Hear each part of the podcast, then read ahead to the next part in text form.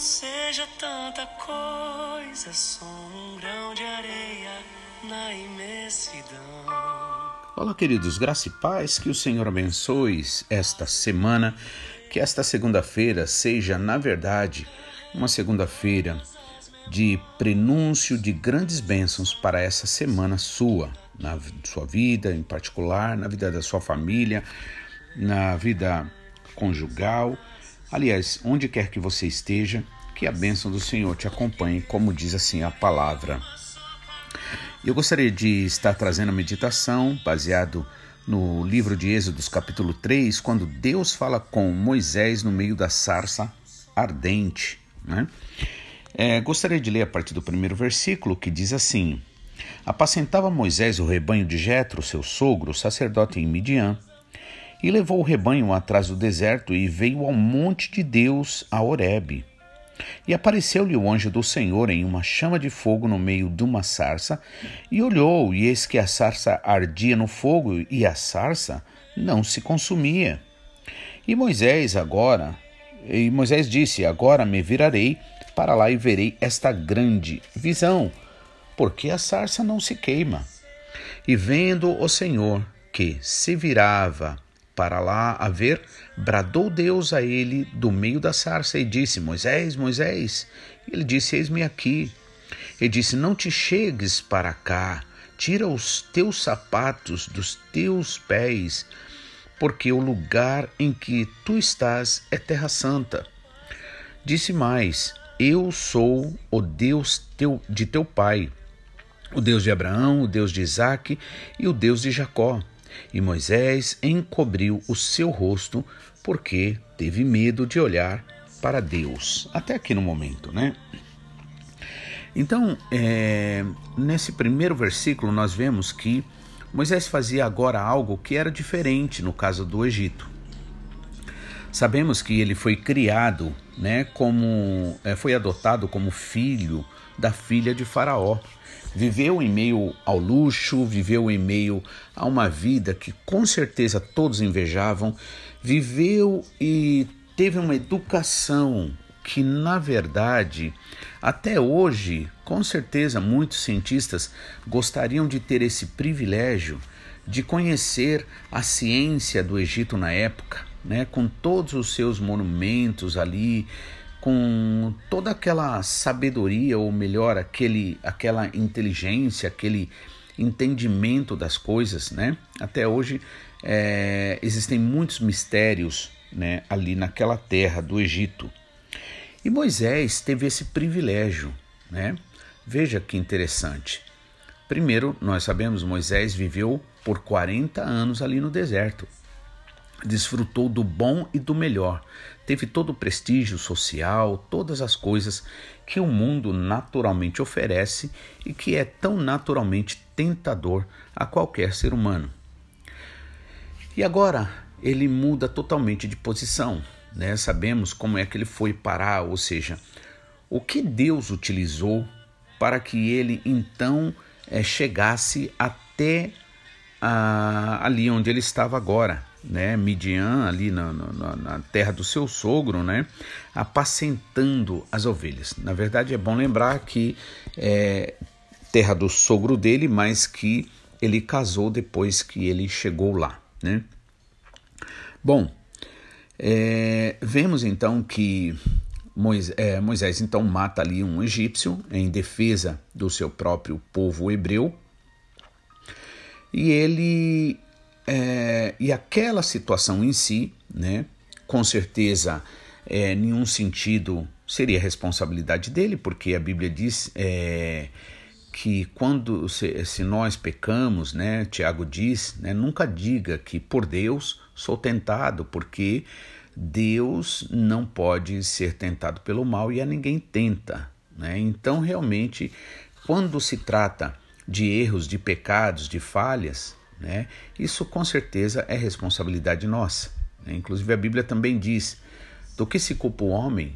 E ela mesma responde: do seu próprio pecado. Então, mas nosso Deus maravilhoso, como eu gosto sempre de lembrar, na economia de Deus nada se perde, porque Ele é aquele que muda tudo, muda toda a história, muda toda uma situação. Não importa o quão perdido você possa se achar, não importa o quão sem esperança você pode se sentir. A realidade é como diz lá em Romanos, capítulo 8, operando Deus, quem poderá impedir? Quem é o homem para se opor ao nosso Deus, ao nosso Pai Celestial, não é? E aí Moisés vai e mata aquele egípcio. Ele agora teme que Faraó vai entender que ele está do lado do povo hebreu, ou seja, do povo da sua origem que estava ali sofrendo. Mas embora a questão de matar o egípcio foi responsabilidade de certa forma de Moisés, a realidade é que Deus estava trabalhando naquela situação. E é isso que nós precisamos entender. Deus está trabalhando na situação, Deus está no controle, independente do que nós vemos ou deixamos de ver. Independente do que nós acreditamos ou deixamos de acreditar, Deus está no controle de tudo. Inclusive, o próprio inimigo, ele não pode fazer absolutamente nada se não for pela permissão de Deus. Isso a gente vê muito claramente na história de Jó. Então Moisés, a partir daquela situação, permitida por Deus, então nem tudo é vontade de Deus, mas existe também nesse sentido a vontade permissiva ou a permissão de Deus, E através dessa situação ele entende que ele tem que se fugir dali. E ele foge, ele deixa tudo, larga tudo, Também é importante notar que Moisés queria fazer dele mesmo, ele não tinha entendimento, ele não estava preparado para enfrentar Faraó.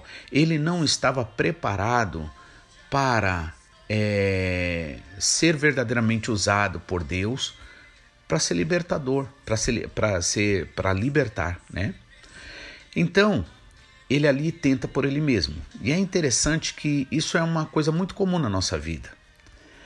Quando Deus não quer, a gente quer. Quando não é o tempo de Deus, nós queremos que seja o tempo, E quando Deus quer, nós rejeitamos, Ou quando é o tempo de Deus, nós muitas vezes dizemos que não é, recuamos. Bom, ele acaba indo fugindo, Agora, ele passa 40 anos ali, naquela vida agora totalmente simples.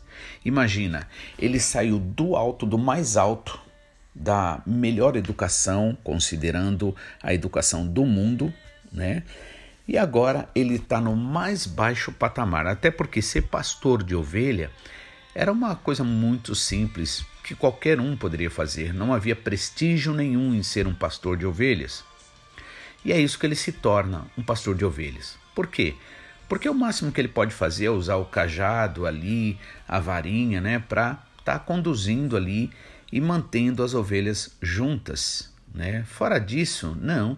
Quem dá a comida é o próprio Deus, E ali os animaizinhos vão se alimentando. E ele então, agora, de uma posição tão alta, tão especial, agora ele desce, agora vem viver a mais simples, estilo de vida, Então apacentava Moisés o rebanho de Jetro. Agora, que coisa interessante. A gente sabe que em um ambiente onde as pessoas têm tudo que quer e todo mundo paparica e todo mundo elogia e todo mundo eleva essa pessoa, a pessoa tende a se tornar arrogante, tende a se tornar exigente, transigente, Provavelmente Moisés, ele deve ter vivido esse tipo de vida lá. Até porque o próprio ambiente onde ele estava vivendo era um ambiente glamouroso, Ou seja, ali a vaidade, a ideia de não precisar de um Deus e viver como se pudéssemos viver por nossa própria conta, com certeza era algo bem natural ali naquele ambiente onde ele primeiro foi, viveu, né, até os 40 anos. Né? E 40 é interessante porque é um tempo de mudança, é um período, né, onde Deus permite, né, certas situações. Então, em outras palavras, agora chega aos 40 anos, ele precisa agora viver um novo período, que inclusive ele vai viver por 40 anos também, né? Então ele apacentava as ovelhas.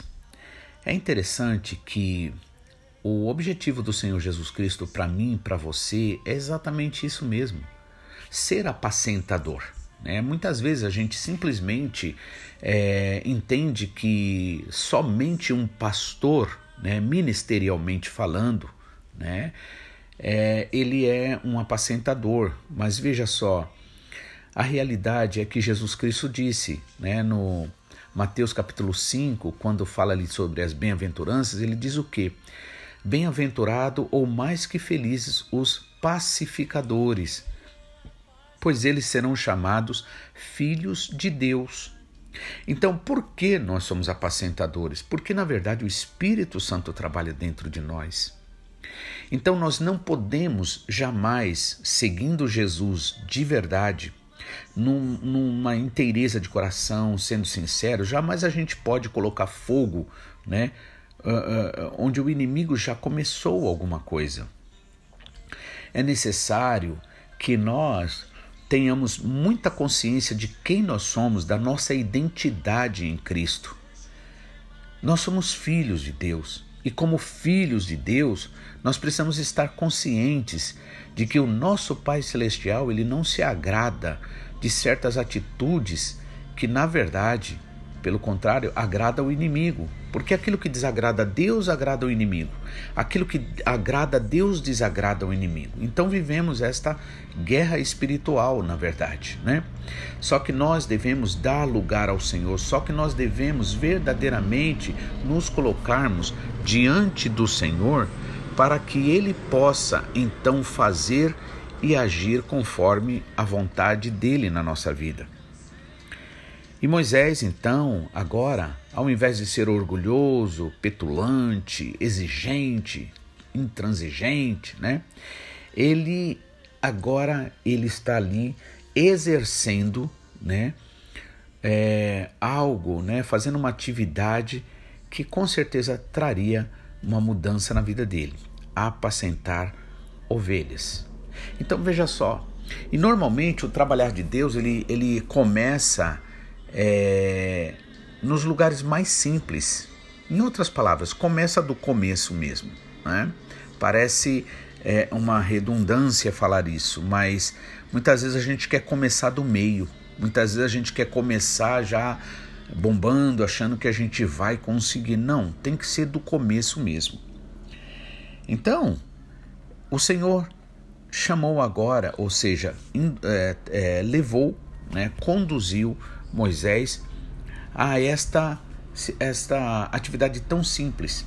E uma coisa também interessante, lembra que Jesus Cristo falou para nós olharmos os lírios do campo, as flores do campo, porque ali, nesse momento de meditação, vendo a grandeza de Deus, a beleza de Deus, o cuidado de Deus, né, o propósito de Deus na natureza, o que acontece? A nossa alma é lavada das preocupações, dos estresses, né? Por exemplo, hoje em dia vive-se uma vida muito estressante. Pouco as pessoas vão sair, vão para o campo, vão para um lugar gostoso, bonito, onde a presença de Deus manifesta na natureza, e muitas vezes ficam só em lugares fechados, né?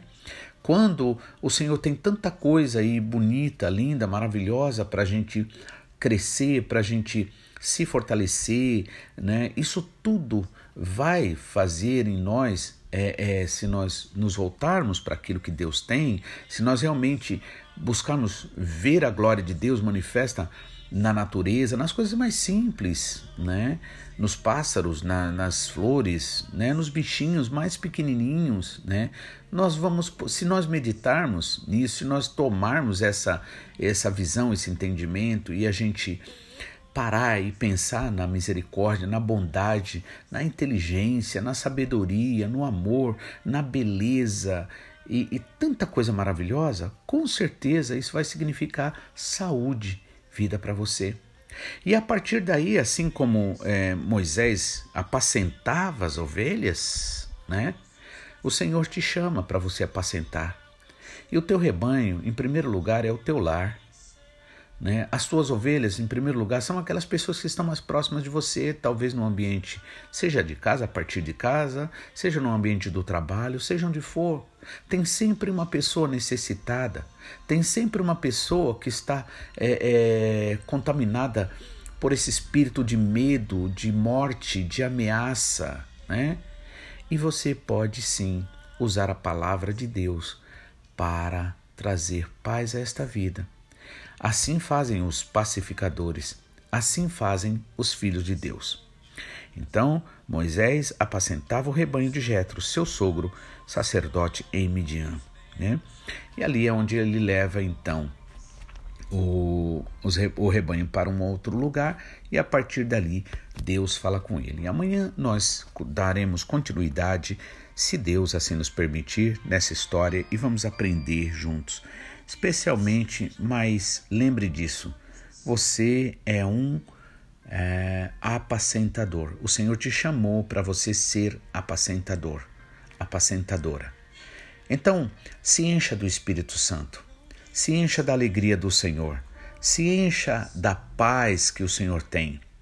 Procure verdadeiramente meditar quão bom, quão suável é a gente viver nos propósitos do Senhor, em unidade, em amor, em paz, sempre desta árvore que é você, né? Oferecer a quem tiver do seu lado, a quem passar por você, fruto do Espírito. Os 9 frutos do Espírito: paz, amor, alegria, longanimidade, benignidade, mansidão, temperança, domínio próprio. Porque contra essas coisas não tem inimigo que possa te perturbar ou perturbar outros. Que o Senhor te abençoe, que você realmente viva o melhor que o Senhor tem para você, em nome de Jesus. Amém?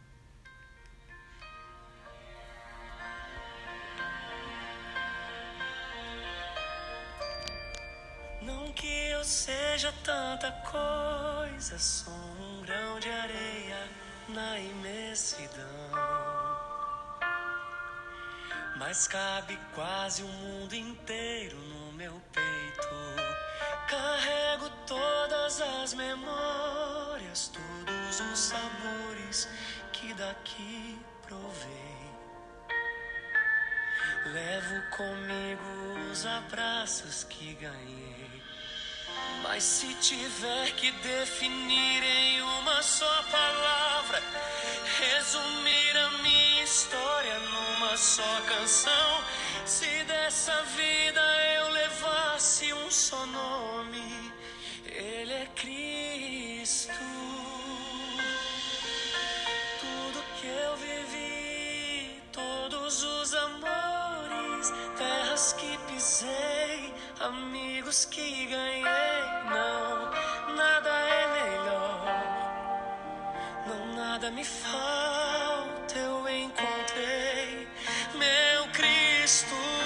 Tudo que eu vivi, todos os castelos, tudo que alcancei, tudo que eu nem sei, nada é melhor, não quero mais nada.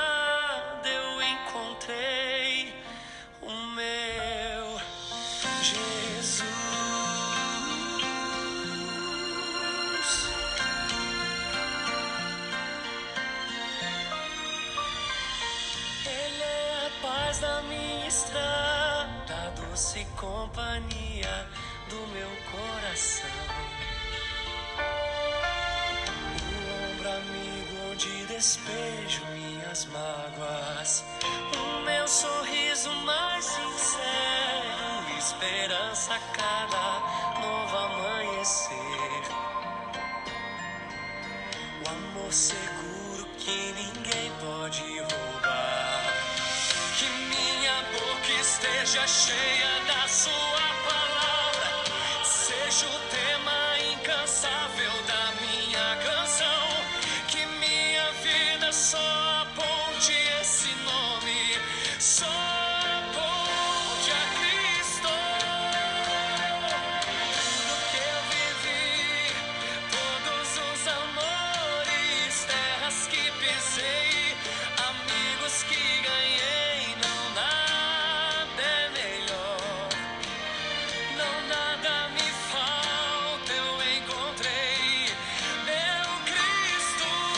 Tudo que eu vivi, todos os castelos, tudo que alcancei, tudo que eu nem sei, nada é melhor, não quero mais nada, eu encontrei.